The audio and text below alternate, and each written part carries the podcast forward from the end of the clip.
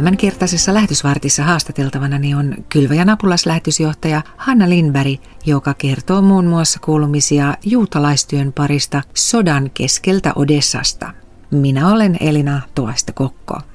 Hanna, osallistuit elokuun puolivälissä Puolassa Losannen liikkeen juutalaisevankelioinnin globaalin verkoston konferenssiin.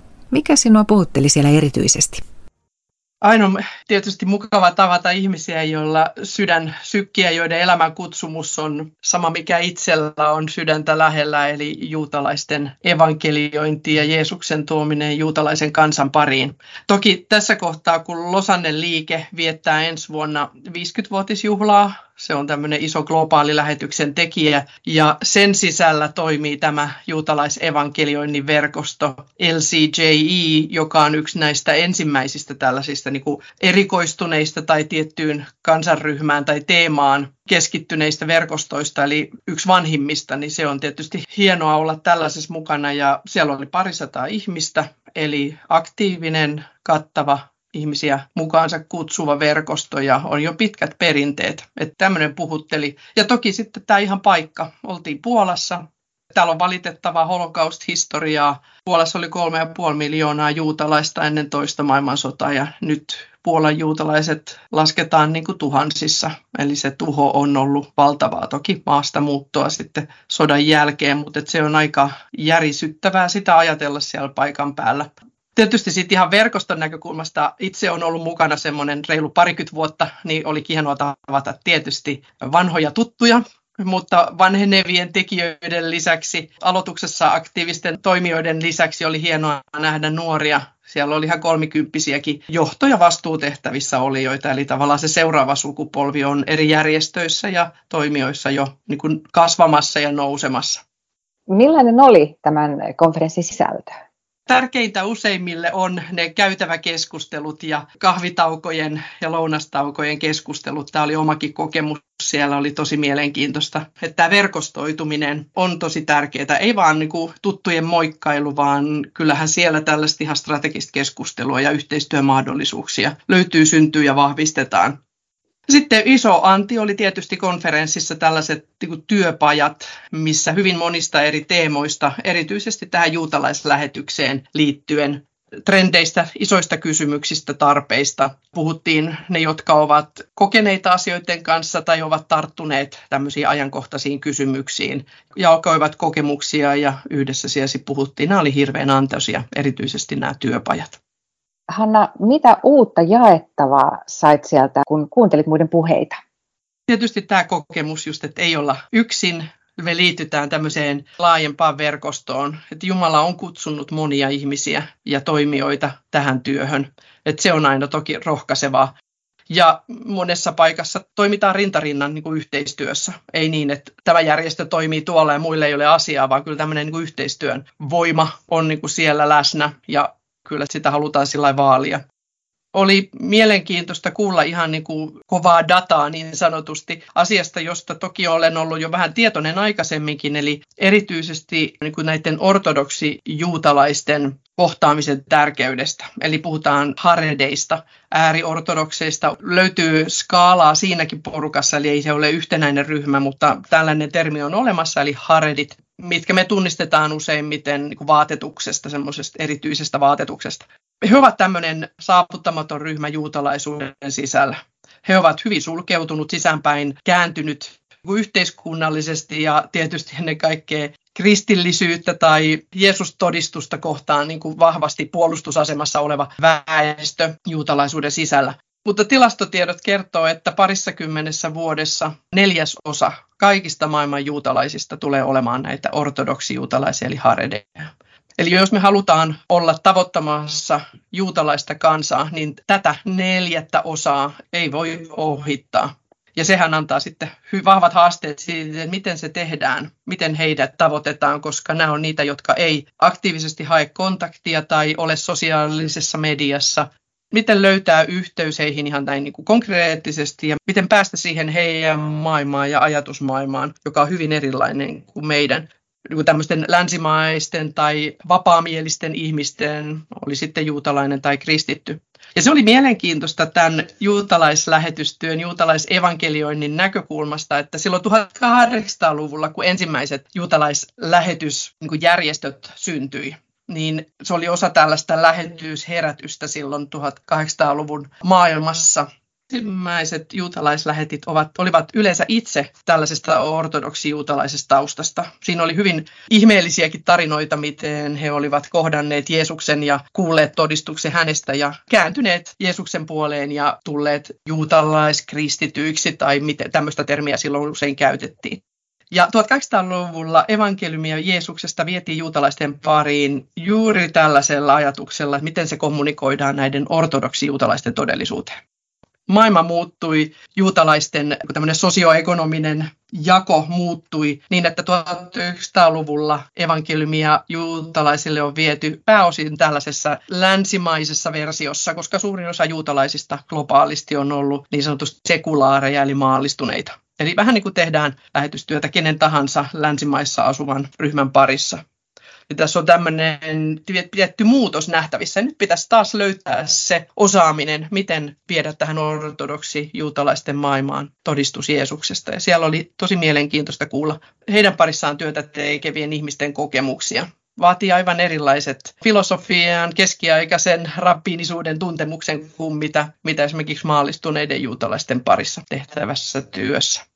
Mutta siihenkin on löytynyt ihmisiä ja tekijöitä ja siellä yksittäiset ihmiset on kiinnostuneita, etsivät niin kuin, tarkoitusta ja ovat sillä tavalla avoimia, ei niinkään kristinuskolle, uskonto sinänsä ei ole se kiinnostava, vaan kun Jeesuksen henkilö ja persona puhuttelee silloin, kun he Jeesuksen voivat kulttuuriin sopivalla tavalla kohdata. Ja sitten toinen, mikä oli hyvin mielenkiintoinen, oli Aasian kristityt ja evankelioinnin mahdollisuudet ikään kuin Israelin tai vahvojen juutalaisten yhteisöjen ulkopuolella. Israelaiset on kovia matkustamaan, he haluaa ottaa etäisyyttä oman maansa tämmöiseen aika kuluttavaan ja stressaavaan arkeen erityisesti nuoret aikuiset matkustaa, tekee ihan vuoden mittaisia maailmanympärysmatkoja ja myös myöhemmin kokonaiset perheet saattaa matkustaa kuukausia, varsinkin Aasiassa, jossa on israelaisten näkökulmasta edullista heitä on mahdollisuus kohdata osoittamalla vieraanvaraisuutta, avata oma kotinsa. Tämmöiset reppumatkailijoiden nettiverkostot jakaa tietoja siitä, mistä löytyy kotimajoitusta, edullista majoitusta, missä paikalliset ihmiset ottavat vastaan ja voi tulla heidän luokseen majoittumaan ja Aasiassa on useissa maassa tällaisia verkostoja, jotka israelaisten omissa nettiyhteyksissä sitten tieto niistä kulkee. Ja Suomessakin on kyllä tämmöinen verkosto olemassa, että jos joku haluaa kohdata israelaisia, osoittaa heille kristillistä rakkautta ja vieraanvaraisuutta, niin ei sitä varten tarvitse välttämättä lähteä omasta kodistaan minnekään, vaan rukoilla, että Jumala johdattaa sitten sellaiset ihmiset omaan kotiin ja omalle paikkakunnalle ja osoittaa heille rakkautta ja vieraanvaraisuutta. Ja tämä oli myös näiden aasialaisten kokemus, että näiden israelaisten ensimmäinen kysymys on, että miksi te olette meille näin ystävällisiä? Meitä vihataan israelaisia ja juutalaisia niin paljon, niin miksi te osoitatte meille tällaista ystävällisyyttä ja rakkautta? Ja sehän on oiva lähtökohta sitten keskustelulle. Konferenssissa puhuttiin myös Ukrainasta. Millaisia kuulumisia sinulla on kerrottavana tämänhetkisestä tilanteesta sieltä sodan keskeltä Odessasta juutalaistyön parista? Nämä kylväjän tutut ystävät ja yhteistyökumppanit, tämän Choose for Jesus juutalaiset Jeesukselle järjestön työntekijät, Leonid Wasserman ja hänen vaimonsa Olka olivat täällä Puolassa paikalla. Heidät oli järjestö kutsunut sinne, tuonut vähän niin kuin, osit niin irrottanut heidät sieltä sodan keskeltä. Ei nyt kauheasti päässyt lepäämään, koska konferenssi oli ihan täyttä työtä ja paljon oli tapaamisia tällaisia, mutta kuitenkin pääsivät ihan niin kuin sieltä konkreettisten pommitusten ja ilmahälytysten keskeltä vähän toisenlaiseen ympäristöön kyllä kun heidän kanssa jutteli ja kuunteli myös heidän pitämän esityksen koko konferenssille, niin jotenkin tuli itse muistutetuksi ja havahtuta siihen, että siellä on he oikeasti sota. Et Suomessakin on vähän havaittavissa tällaista, anteeksi nyt tämä termi, mutta että meillä on vähän niin kuin sotaväsymystä tai kyllästymistä. Et se nyt on niin kuin jatkunut siellä, mutta tulee niin kuin uudet teemat ja aiheet, mitä media nostaa. Mä ajattelin, että tämä oli tärkeä muistutus itselle ja haluan sen tässäkin sanoa, että me ei saataisi niin unohtaa, me ei saada väsyä muistamaan heitä rukouksia ja olemaan tukemassa, koska heille ei ole mahdollisuutta itsellään siihen. Ei he voi niin kuin sanoa, että nyt mä en jaksa enää tai mä en viitti, koska sota jatkuu Siellä pitää vaan niin kuin kestää.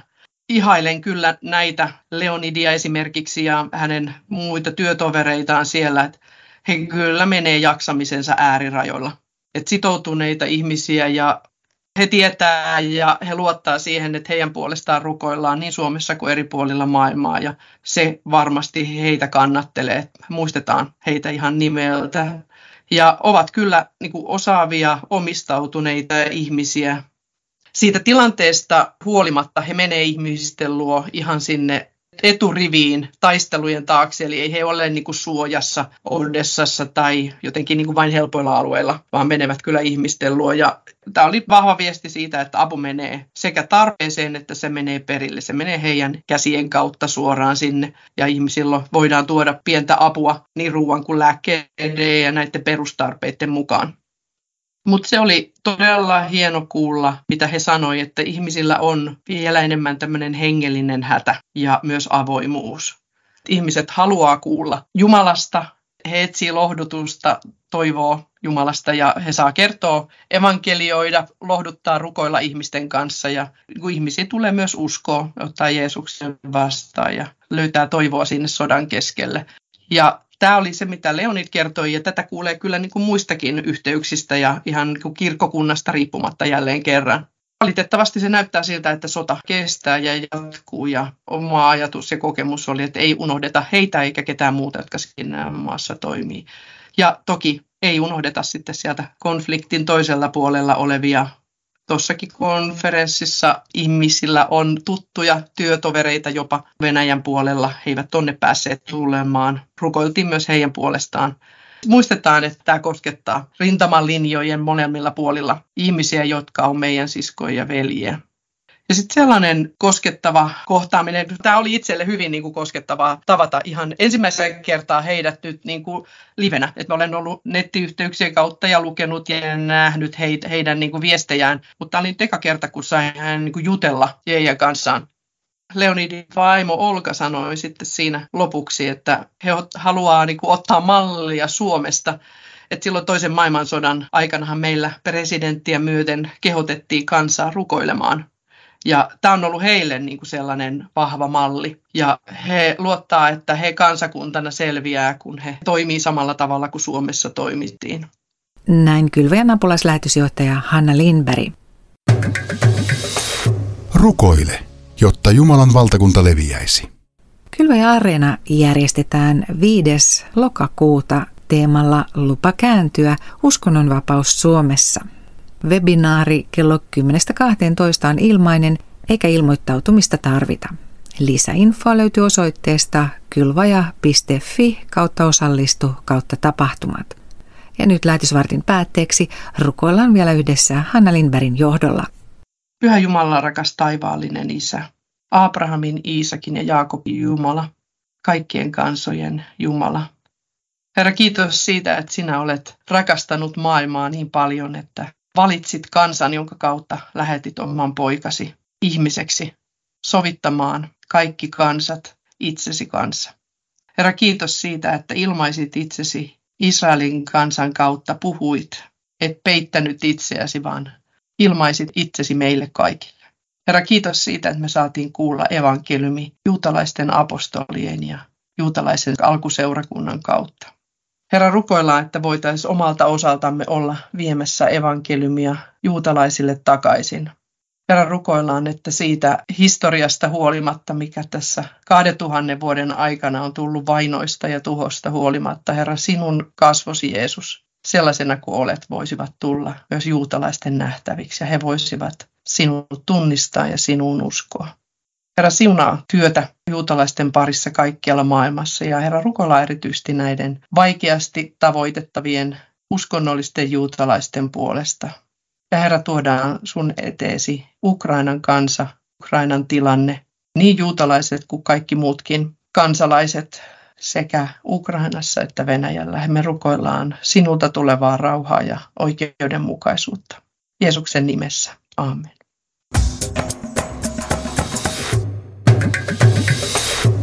kylvaja.fi